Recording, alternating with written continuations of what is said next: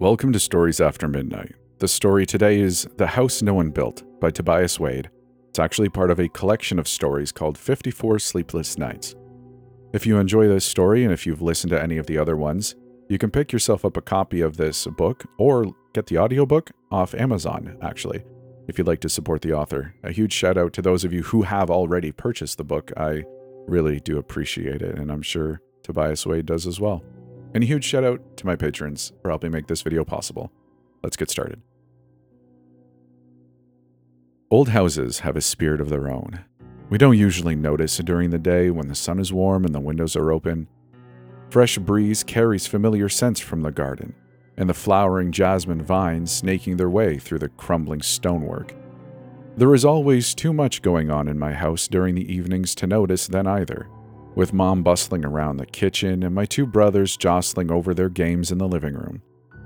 From somewhere upstairs echoes my uncle's warbling chuckles along with the canned laughter of his shows, and underlying it all comes the scratching, popping jazz playing from the ancient record player in my father's den, muffled and distant around the many twists and turns of the narrow hallways. The house is comforting and warm and safe until everyone has gone to bed and the house begins to breathe. When the shadows never stay put where they're supposed to, and the stagnant air drags heavy with unfamiliar taste. The lights are never enough to fill the room, no matter how many switches are turned on, and the silence is never fully silent.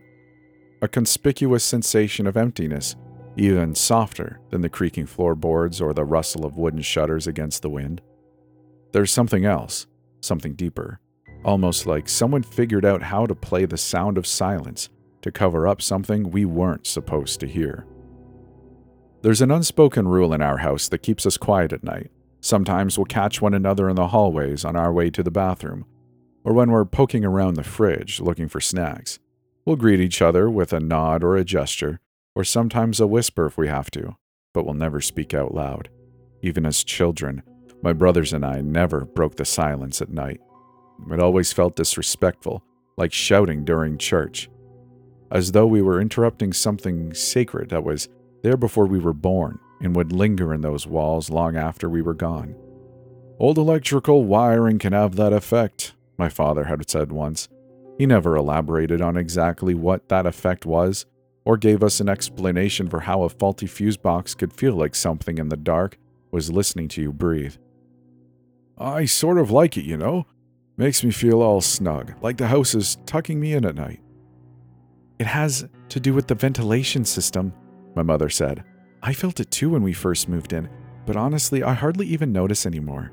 Just leave a window open if it's bothering you. I didn't know how to explain to her that the house didn't want the windows open at night.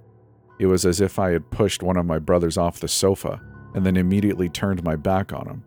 I wouldn't have to see his face to know that he was angry. He wouldn't need to shout or hit me back. I would just feel the anger stirring behind me in the air, an insubstantial thing which glowered down at me until I apologized and gave him his seat back. That's how it was with the house, suffocating me with its anger until I closed the window and let it settle down. No one builds a house like this. If you're asking me, then that's your answer. No one ever built this house. It just grew this way. I liked my uncle's explanation best, even though I never fully understood it. My parents were always busy with something, and my brothers would never let me live it down if I told them that I was afraid. My uncle liked having me visit, though, because no one else ever did. His legs didn't work anymore, and he never got up except to drag himself to the bathroom. I'd sit on the end of his bed after bringing him food, and listen to him while he told me about the feelings I couldn't describe. Don't give me that face, People act like I'm broken just because I don't get around anymore. But being inside all the time has given me and the house a chance to get to know one another.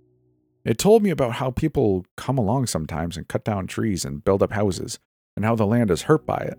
Well, how do I know? Because as soon as those people get up and leave, the land is going to try and heal itself. The gardens will start taking over the house, and the weeds will grow up high, and the animals will start jumping fences, and given enough time, you'll never know that the people were there at all. Well, it's the same with this house, only the other way around. The land here was hurt by something a long time ago, hurt by something that was here even before the settlers came. And so the land did what it always does it grows and heals. Only some hurts run so deep they'll never heal right. And so the land has to grow up a house to trap the hurt inside and never let go. You're only saying that because you're thinking about your legs, I told him. How is a house supposed to grow out of the ground with all the wires and pipes and things?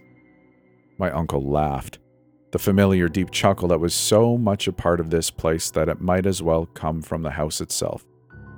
The house didn't grow from scratch, carpets and wallpaper and all. The shape of it grew, swelling like a blister on the land. And then the people came along, and they must have thought it was an abandoned house that someone before them built. So they fixed it up and made it comfortable for people to live in, as comfortable as they could considering where it came from. And now it is our turn to watch over the place. What about the hurt that caused it to grow? Where did that go? You wouldn't be up here asking that if you already didn't know. You might not hear this in many songs, but there are some hurts that don't ever go. So you might as well make them your friend because they're going to be there until the end of you. If the house ever decided that it doesn't want us to be here, then you won't need me to tell you that. I wouldn't have remembered those words if they had been wrong. I think my house really did care for my uncle. And my uncle must have cared back because even when he got worse, he wouldn't let my parents bring him to the hospital. He never raised his voice, but he was adamant that there would be anger if they made him leave. I remember thinking at the time how odd he said it, that there would be anger. And not that he would be angry. But the only thing that seemed to matter was that he was staying put, and my parents were very worried. And like the house, they never told me exactly what was wrong. I didn't sleep much that night, and I was awake when I heard my uncle gasping for air. It surprised me that my first thought was to be angry at him for making so much noise when the house wanted it to be quiet. The sound from my uncle was getting more desperate, though, and it didn't take long for me to wake my parents. Everything was loud after that my brothers shouting, my parents arguing, and even the wail of an ambulance screeching up our street. I think my uncle would have tried to fight them off if he'd still been awake when they carried him out. I know he would have done more to convince us if he could, to make us believe there would be anger when he was gone. My parents both rode with the ambulance, and it was just me and my brothers that knew what happened.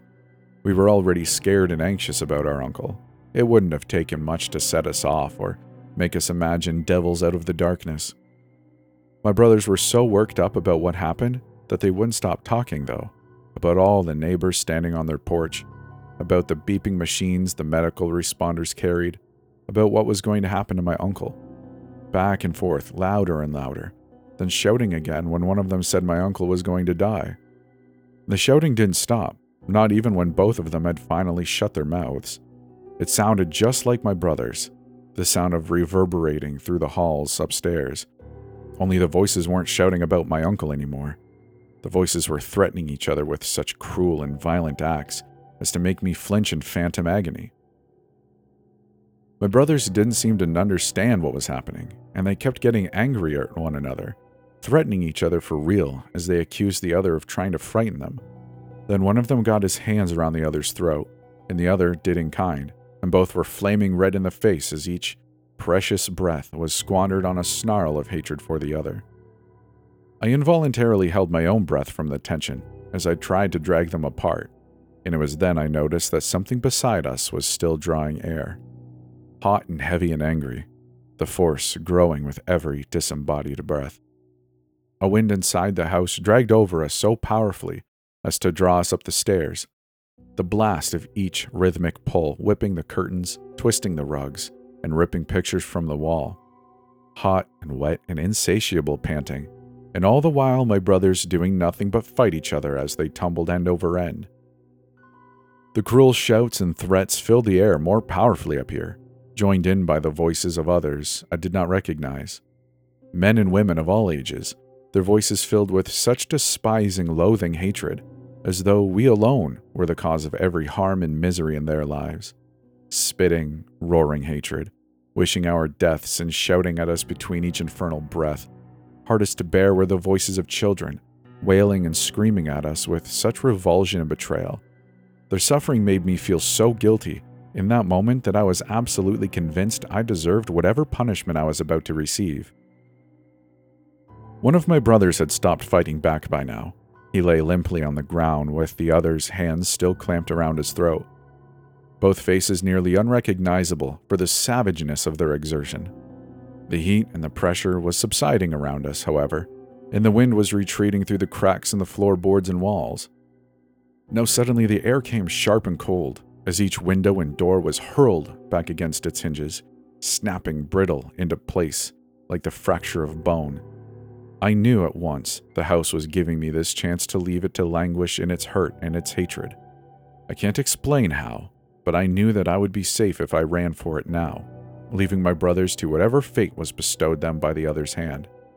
But just as clearly as I knew that I would carry the hurt of what I let happen with me from that day until the end of me, and no redeeming glimmer of solace would ever turn that hurt into my friend. I went through one of the open doors that was offered me, but not to go outside. Instead, I went to my uncle's room, climbing into his bed and pulling up his blanket that was still damp with his sweat. I covered myself in that blanket, and I cried until the last haunting echo of anger had settled into quiet, and then into something deeper that sound of soft chuckling that had always come, as though from the house itself. There is a spirit in the house that no one built, and with it carries a hurt so old that I don't think will ever heal. But I know that spirit by name, and I call him my uncle. I told him that it's okay if he never leaves, because I'm never going to leave either. At night, I keep the windows closed, and I stay very quiet, and together we have found peace. And someday, another will name their hurt, and they will know that it is me, and I will never be alone. That's the end of the story. I really hope you enjoyed it. If you did, I'd love it if you consider liking the video if you're on YouTube, maybe subscribing. If you're anywhere else, well, I don't know what your options are, but I just really appreciate you sticking by and, and listening to this story. Once again, I know I said it in the beginning, but you can pick up a copy of this collection of stories on Amazon. It's called 54 Sleepless Nights. I'll have uh, links in the description as well that you can that you can check out. So I really hope you enjoyed it. Hope you're having a great day. We'll see you in the next one.